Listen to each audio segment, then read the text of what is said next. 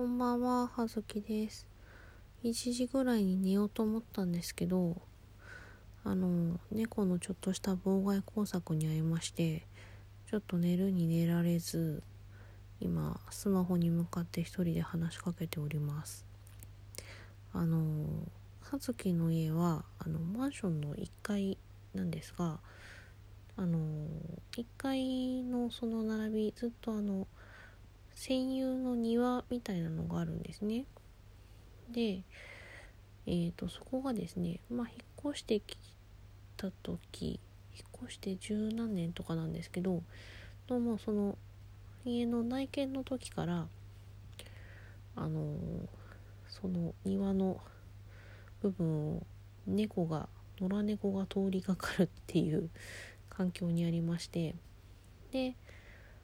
あのー結構なのでその辺りがまあ野良猫猫の、まあ、縄張りだったりする感じなんですけど。でああの葉月の家もあの飼い猫3匹おりましてまああの一番大きい猫が今11歳とかかな。のあのメインクーンっていう種類のすごく大きくなる体の大きい猫を飼っております。体重がまあ普通で8キロから15キロ近くなるあの品種の猫なんですがうちの猫は、まあ、オスで10キロぐらいかな。ただあのちょっとした子供や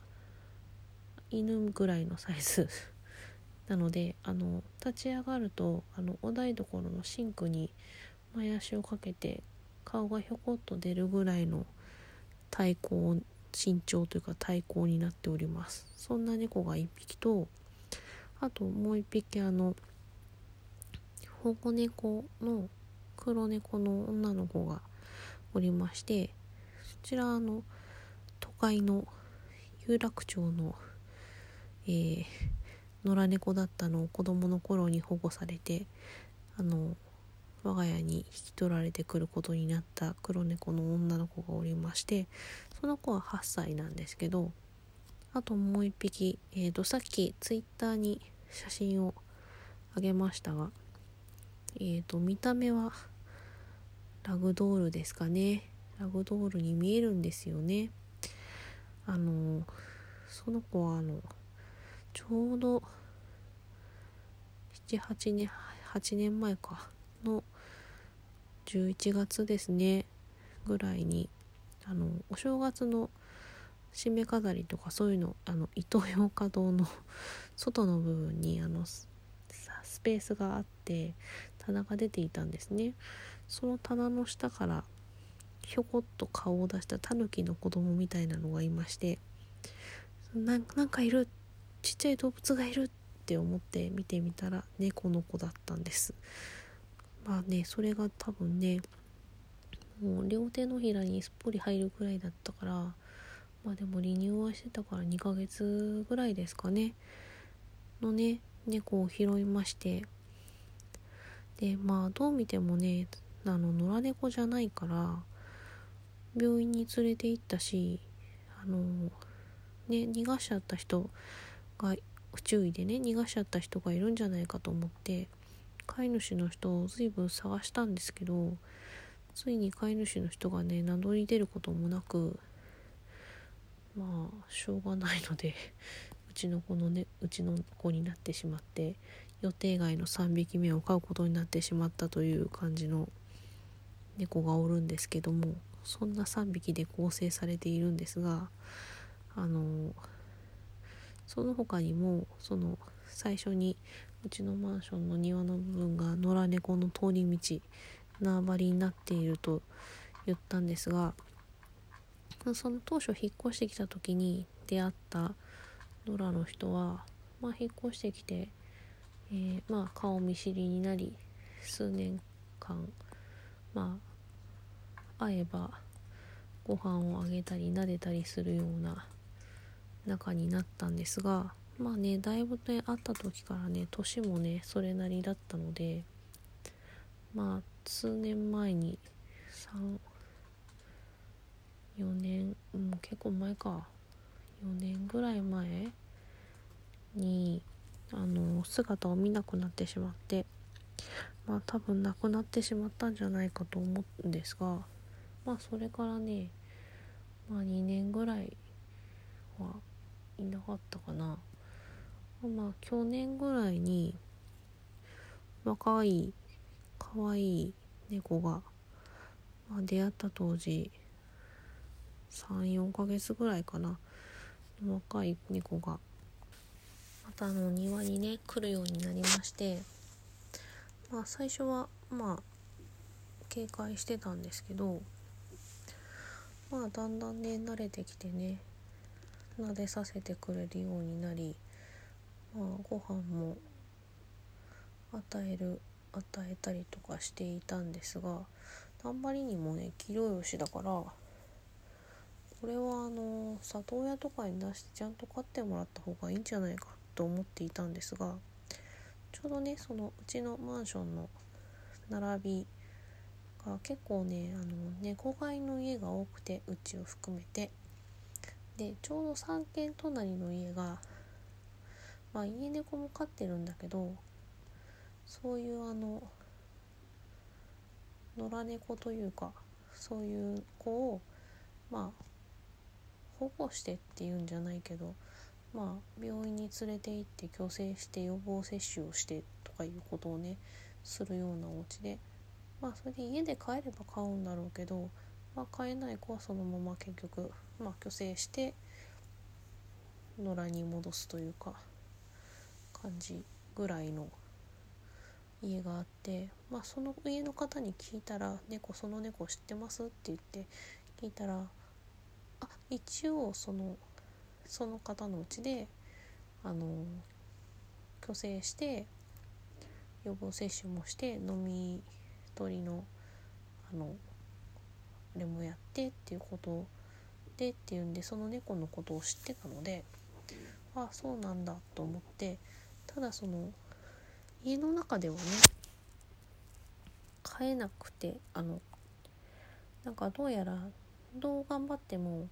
あのトイレをね猫用の家の中のトイレでね覚えてくれなくてあのどうしても外で外に行かないとトイレができない子だったみたいであとまあその結構ね人懐っこい性格なんでうちも含めそのマンションの住人たち1階の住人たちに結構顔見知りがいるようでなんでまあみんなに可愛がられて暮らしている猫ということでいいんじゃないかということになっておりましてそんな猫がいるんですがまあその猫がねあの大体あの朝うちの我が家の朝ごはんタイム猫の朝ごはん缶詰タイムを狙ってあのやってきてあのちゃっかりとね朝ごはんに混ざるんで私が朝出勤の支度をしているうちにあの朝旦那さんが猫の缶詰をあげる係なんですけど気が付くとね猫1匹増えてるんですよね。うちのね飼い猫3匹のはずなのにあなんか4匹いるけどみたいになっていて 今朝もね来てたんですけどまあねその猫がね、まあ、だんだんね真夏とかね、まあ、冬に近くなってね外外環境が厳しくなってくるとあのうちの方がね夜遅くまで起きてるから結構ね夜中近く今日も1時とかだったんだけどにひょっこりと顔を出して大体ねまあ来てもね缶詰いや缶詰食べたりカリカリ食べたりとかしてまあ家の中をパトロールして人間に挨拶して撫でられたら気が済んで帰っていくパターンがまあね大体7割ぐらいなんですけどたまにね今日みたいにねそのまま帰ると思いきや棚の上に登ってそのまま一眠りしだすっていうねそういうパターンがありましてそのパターンにはまるとねちょうどなんか1時ぐらいに来てあのー、2時前ぐらいに寝始めそしてまあ、人間が先に仮に寝てしまうとすると4時からね5時ぐらいにね起こしに来るのよ外に出たいっつって。それがねしんどいんですよね。夏だとねたまにね網戸蹴破って出ていかれたりすることがあるんで。なんでなるべくねあのお帰り丁重にお帰りいただきたいんですけど人間が起きているうちに。なんでまあ今日もそんな感じで本当は1時に寝ようと思ったのにもう3時ですよね、まあ、ちょうど今これを喋っている途中に無事にじゃあ帰るからって言って出て行ったのでやっと寝れそうなんですけどそんな感じでなぜかね猫がね外猫が上がり込んできて家の中でくつろいでいくっていうね。うちの飼い猫ももう慣れたもんで誰も反応しないっていうね。普通に「ああ来たんだ」みたいな。特に誰も不思議に思わないっていう状況でございまして。他にも実はもう一匹ほの完全野良のあの眼光鋭い撫でさせやしないような猫もいるんですがその子はね晩ご飯だけ最近あのぬっと現れて無言で窓の隙間からじっとこちらを見つめてご飯を食べてそして去っていくっていう猫がいるんですけどね,、まあね、その子は本当にもうあの撫でさせてはくれないので距離感を間違えると手をあの引っ張かれるので 危険なんですけど私はまだ引っ張かれるぐらいで済むんですけど旦那さん完全に爪を立てられるので危険な猫がおります。そんな感じで我が家はね3匹の猫がいのはずなのにね5匹がしなっている状況なんですね。